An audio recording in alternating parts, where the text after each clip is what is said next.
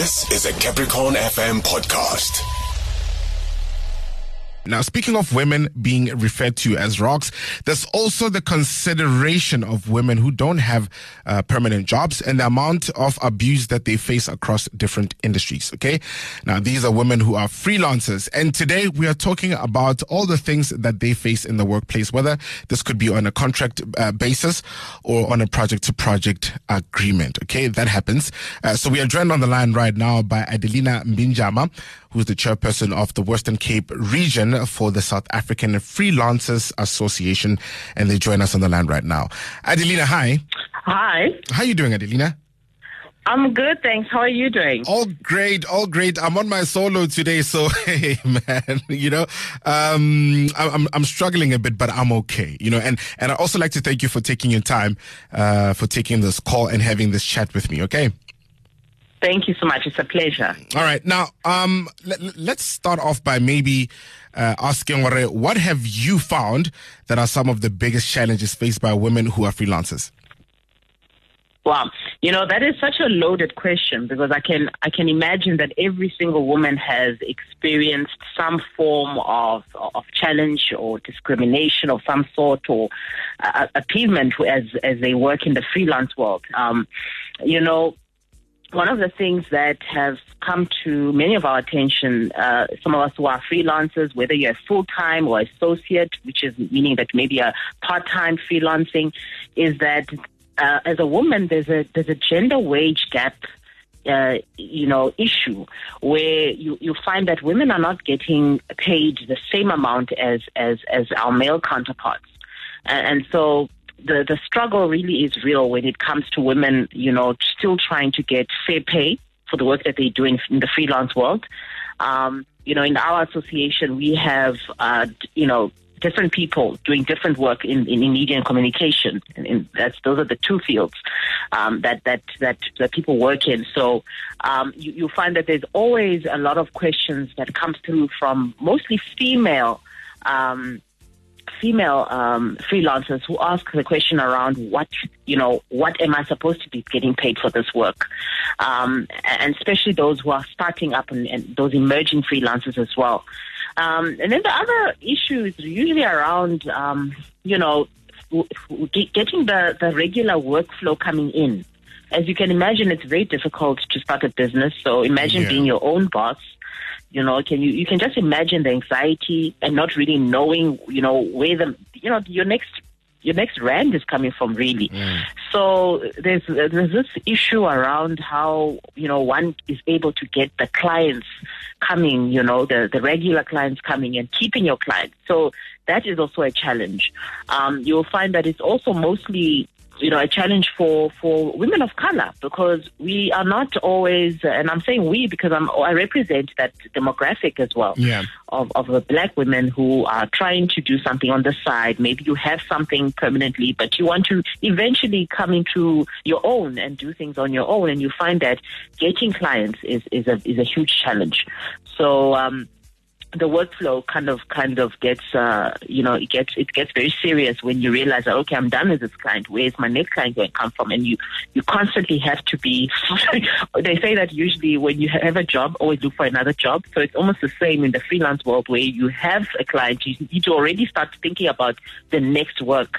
Where is that going to come from? Mm. and then um, also you know getting jobs around uh, well very close to your skill set you'll find that it's it's very very dominated in, in the industries so there are a lot of people who can do what you can do.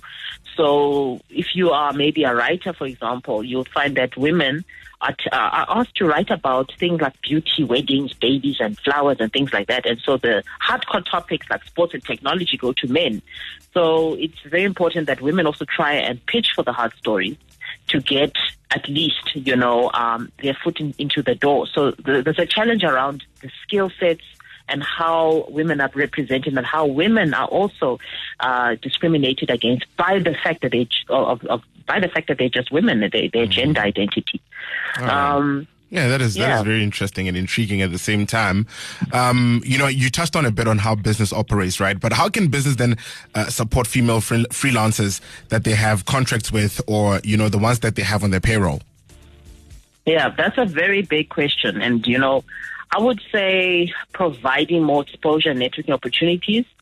Um, it, it's important that, you know, if you have somebody who's committed to the work, it's, you know, give them, you know, a lot of people don't want to share. They, you know, if they find someone great, they want to hide them. They don't even want other people to know that such a person exists. But it is, I think there's a, there's a greater purpose if you can uh, put the best person forward and say, look, I, I have somebody who's actually done great work for me.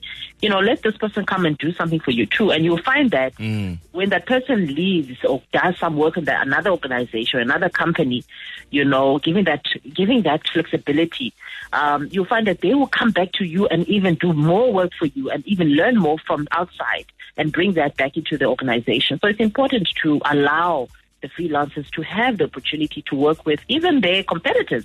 Mm, There's yeah. nothing wrong with that. I think we need to start getting to a point, uh, you know, in our country where we can allow people to really improve on and, and work and, and, and actually really work. We shouldn't limit people from, from um, building their profiles and building their reputation and building their skill sets. And then another one is delivering um, professional development, you'd find that I'm sure most organizations use freelancers because they don't maybe have someone in house to do the work, so they try to get someone from outside. But um, you know, it's also quite important for that person who you have to also feel that they are developing, because you know nobody knows everything. So you'd find that you know with women in particular, they need um, you know, they need that. It's not like the women want to be babysat, no, but people, yeah. women want to to feel that they are also, um, they're also getting their skill set sharpened, that they're also meeting other other uh, business coaches, uh, and they've got links to that as well. Um, also, companies could invest in domestic support and programs for especially mothers, young mothers, mm, or, or, mothers mm. that have young children, because I think that is another issue that we have. As soon as somebody has a child, you find that ah, the person has now left the organization because they have to stay at home. And that shouldn't be the case. We should be able to support our women. Yeah, mm. yeah. You know what? Uh, I think I think you were spot on. Uh, and, and uh, maybe as a parting shot, uh, Adelina, you know, maybe mm. you, you have a piece of advice that you'd like to share with the female freelancers, especially ones that are, you know, are just starting out. Yeah, you know, I, I really appreciate this conversation because at this time with the pandemic, you know, freelancing has actually, you know, increased. There are a lot of people who are working and doing a lot of things on the side, or, or even if it's their main uh, way of putting bread on the table. So women are, are, are are at an advantage in a sense because you can do anything at this at this point. Um, but I think one of the things that we have to do for ourselves is to join other women and join online groups that can um, support, um, you know, support women entrepreneurs. Um, there's actually an Instagram account called um, As Freelancing Females, which is a great resource if you need to, you know, get tips about rates, if you want to know more about freelancing in your field and, and things like that. So um, I think I think it's important that we get more networked, and we, we and there's and there's power in solidarity. So I think sharing is the, is the most important thing as, as uh, for, for women to, to empower themselves and, mm. and for mm. economic empowerment. We have to get net, we have to get networked. Hundred percent. You know what? Um, with your permission, of course, Adelina, I would like to. I don't even know why I'm saying this on air, but um, I would like to have your contact number so that um, you share with me the details regarding where the freelancers that are female that are starting out uh, can go to those websites and those Instagram posts so that I can take them and then put them up on my social media platforms. How about that? That'll be fantastic. You're All welcome right. to contact me. Adelina uh, Mbinjama, thank you so much. I can't thank you enough. That was a Capricorn FM podcast. For more podcasts, visit capricornfm.co.za.